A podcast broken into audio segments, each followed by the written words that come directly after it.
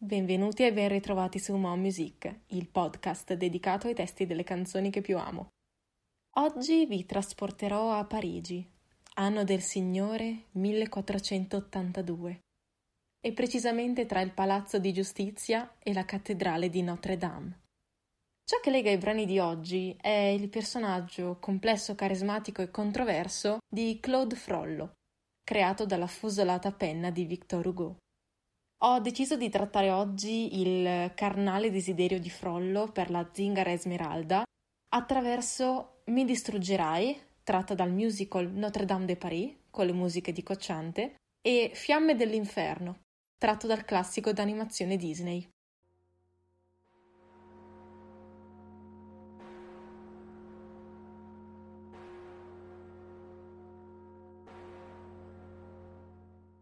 Nel romanzo Notre-Dame de Paris del 1831, Frollo è l'arcidiacono che accoglie e cresce il deforme Quasimodo, spinto da una carità cristiana tipica di chi ricerca un riscatto morale, avendo già fallito una volta.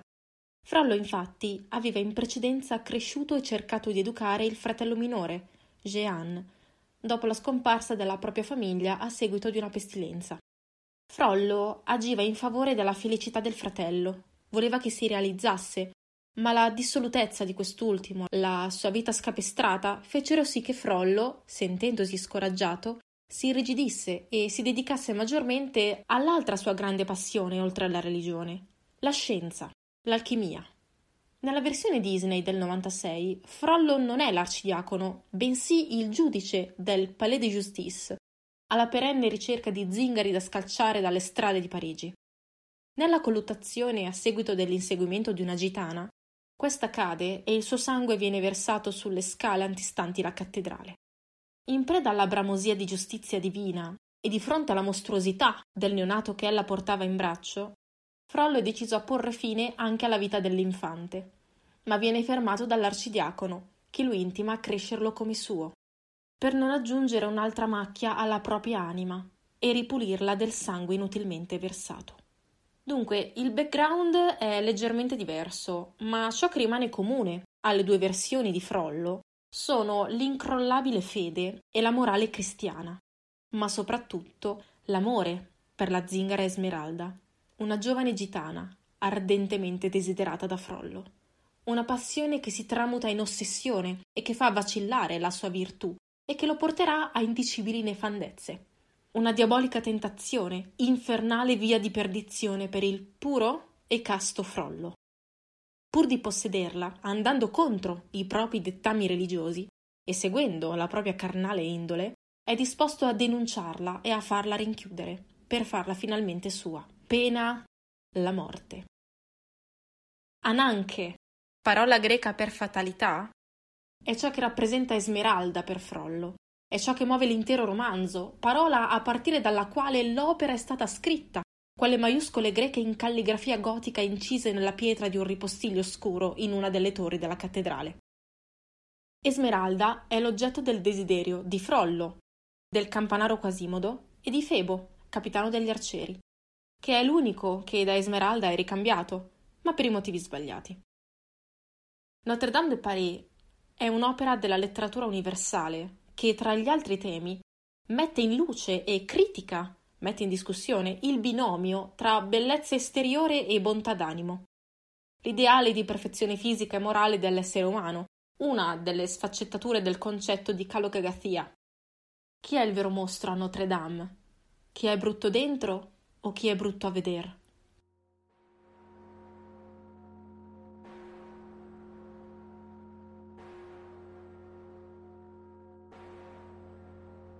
Nel romanzo il confronto tra Frollo ed Esmeralda avviene nel libro ottavo, con l'accorata confessione del prete innamorato alla zingara, imprigionata nelle segrete del palazzo di giustizia, in attesa del proprio processo.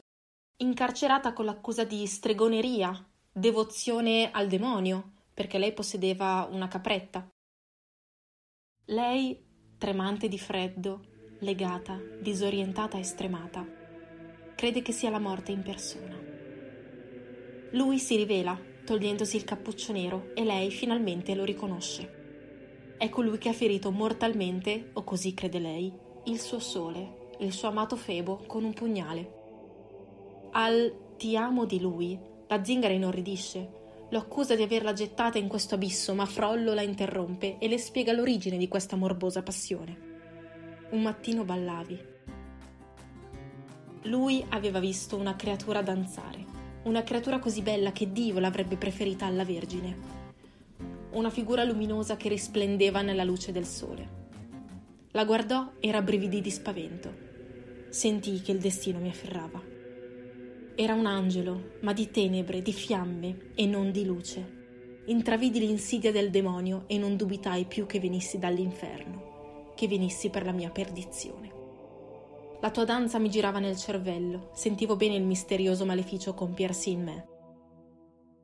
C'era dentro il mio corpo qualcosa di nuovo che non potevo più fuggire. Da quel giorno ci fu in me un uomo che io non conoscevo non potendo liberarmene, sentendo sempre la tua canzone rimbombare nella mia testa, sentendo sempre la notte in sogno le tue forme scivolare sulla mia carne, volli rivederti, toccarti, sapere chi fossi.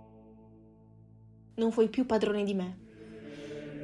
Pensavo confusamente che un processo ti avrebbe consegnata nelle mie mani, che in prigione ti avrei tenuta come cosa mia, ti avrei avuta, che non mi saresti potuta sfuggire più tu mi avevi posseduto per troppo tempo perché non volessi anch'io possederti a mia volta. Quando si fa il male bisogna fare tutto il male fino in fondo. L'estremo del delitto ti dà deliri di gioia. Così ti denunciai. Tuttavia esitavo ancora, il mio disegno aveva dei lati spaventosi davanti ai quali titubavo.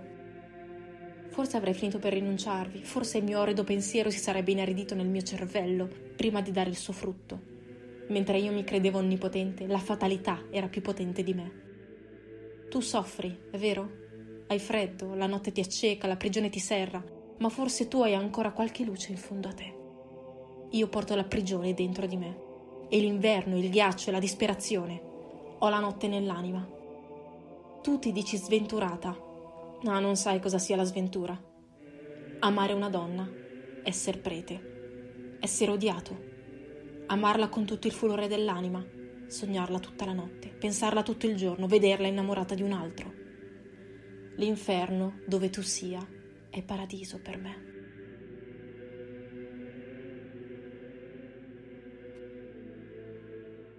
E queste erano le parole di Frollo dal romanzo.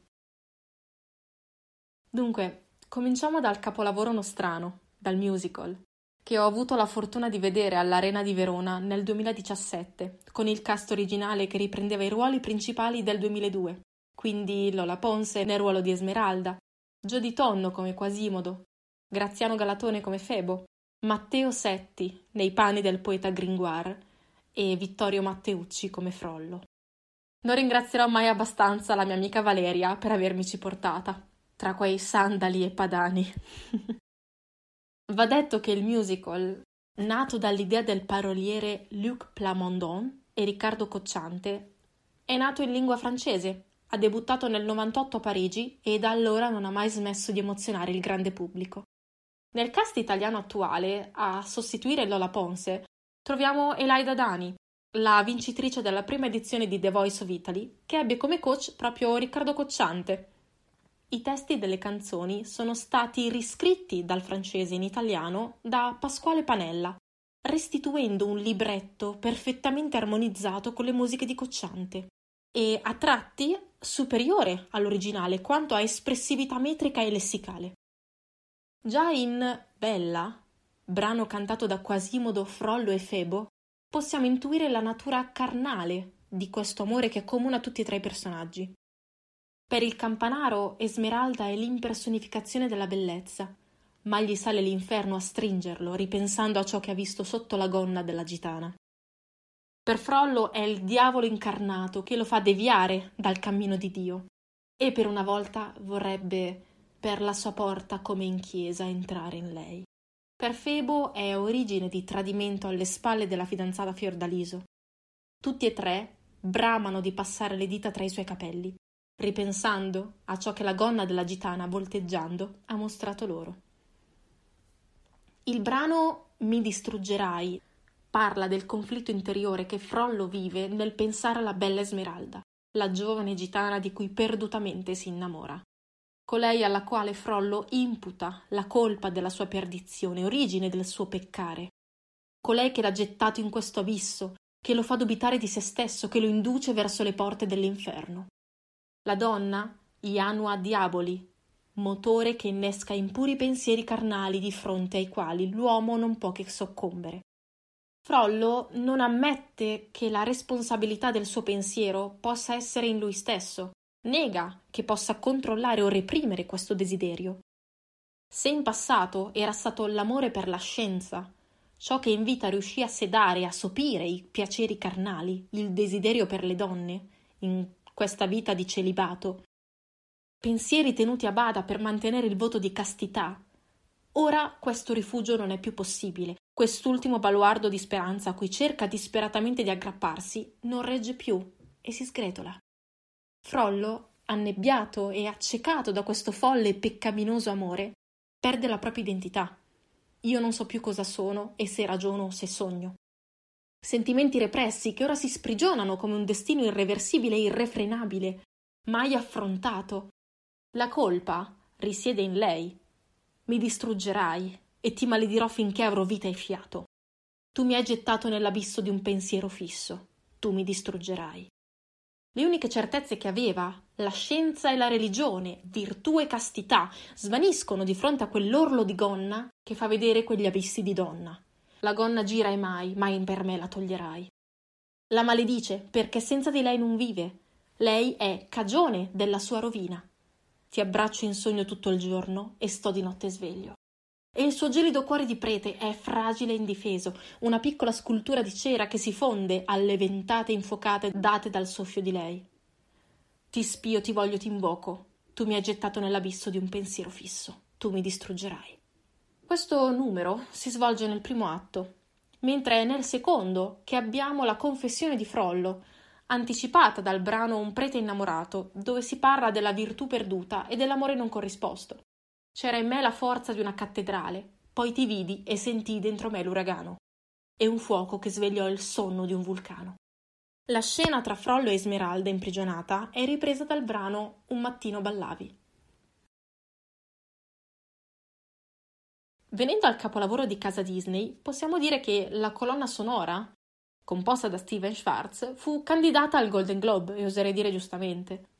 E il brano che ci parla della bramosia di Frollo è Hellfire, Fiamme dell'inferno, che segue la sua controparte celestiale Heaven's Light, Luci del Paradiso, cantata da Quasimodo, Massimo Ranieri nella versione italiana. Eros Pagni, che presta la voce a Frollo sia nel doppiaggio che nel cantato, restituisce l'austerità propria del personaggio donando potenza con il suo registro da basso alle parole di Michele Centonze, che tra le altre cose ha scritto poche cosette, come per esempio Il cerchio della vita insieme a Ligabue, e mm, anche tra i suoi lavori di adattamento troviamo Mulan, Pocahontas, sempre ad opera di Schwartz. Dopo il canto di Quasimodo che deifica Esmeralda, creatura angelica, quasi arriviamo a toccare il regno dei cieli e sprofondiamo con la parte di Frollo, con il confiteor di sottofondo come transizione. La preghiera in latino, il confesso, ci introduce al mood di penitenza e afflizione del giudice, che davanti al camino si rivolge alla Beata Vergine e il brano assume le tinte di un canto gregoriano. Beata Maria, tu sai che uomo sono io, senza macchia e ricco di virtù. Dimmi perché proprio a me l'anima brucia il suo pensier. La vedo, la sento, fra i suoi capelli il fuoco c'è e annienta ogni controllo che c'è in me.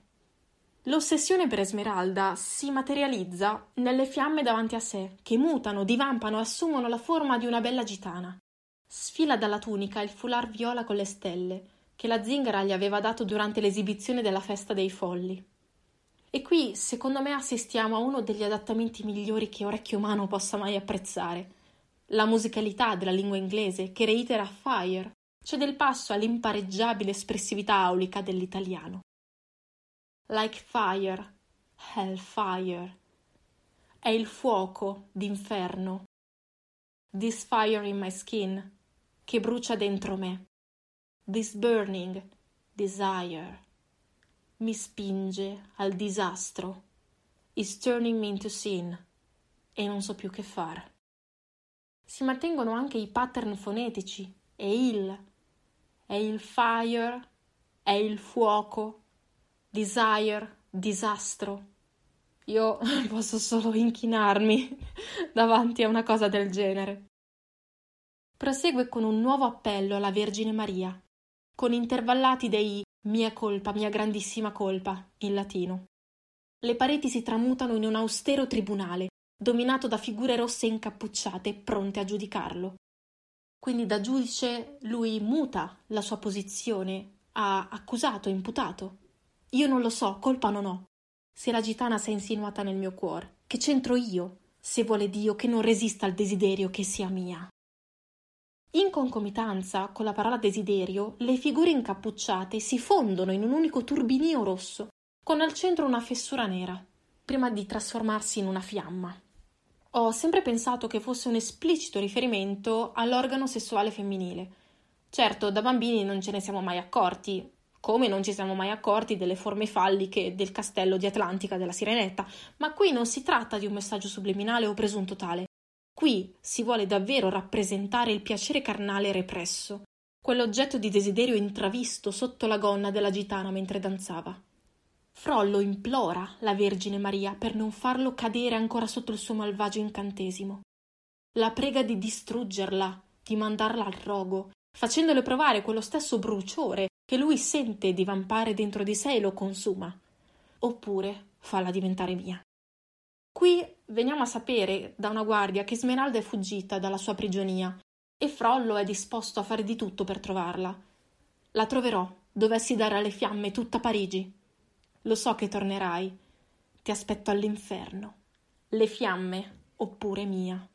Il monologo interiore si conclude con la preghiera verso Dio di essere buono con lei e di essere buono con lui. Lui che, puro, merita l'assoluzione. Lei sarà mia o morirà. Dunque, ripensando a questo brano e a tutto il film del Gobbo di Notre Dame, io credo che oggi, nel 2020, la Disney non arriverebbe più a usare tanto per il politically correct che ora infesta l'arte in generale. Come ha detto la mia amica Luciana, la Disney era molto più coraggiosa vent'anni fa. Durante il rinascimento Disney, quel periodo in cui eh, la casa di produzione volle riscattarsi e eh, svecchiarsi, tornare a essere al passo coi tempi, con personaggi femminili forti e le cui caratteristiche non fossero solo la bellezza o l'abilità nel canto, ma l'intelletto e l'essere industriose. Pensiamo a Jasmine, Megara, Mulan. E il Gobbo di Notre Dame io credo si inserisca a pieno titolo in questo contesto, narrando una storia torbida, piena di sfumature, dove il cattivo di turno non agisce in malafede perché sì, perché banalmente il villain deve essere intrinsecamente cattivo o motivato dall'invidia o dalla brama di potere. Qui il villain è sfaccettato, vive un dissidio interiore totalmente umano e comprensibile. Vengono chiamate in causa la religione e la passione carnale. In un film per bambini?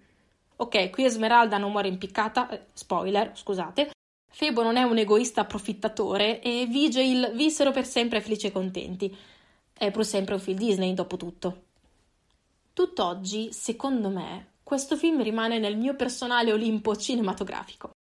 Con questo film la Disney ha toccato apici di perfezione e profondità difficilmente raggiunti da un altro titolo della stessa casa produttrice. Sono comunque pronta a essere smentita. Come sempre i due brani analizzati sono stati aggiunti alla playlist di Spotify che vi invito a recuperare, come mi invito a recuperare il film e il musical. Si trova tranquillamente su YouTube, completo e senza pubblicità. Mi rendo conto adesso però che siamo arrivati al decimo episodio di già e comincio già a individuare un pattern nei miei argomenti. O parlo d'amore o di fantasy epico o di film Disney. Dal prossimo episodio vedremo di aggiungere un nuovo tema che non c'entra nulla con quanto trattato finora. Mi piace sperimentare e sconfinare, sempre attingendo alle canzoni che più amo in assoluto. Come sempre mi ritrovate su Instagram come mon-basso-music e noi ci rivediamo la prossima settimana. Ciao!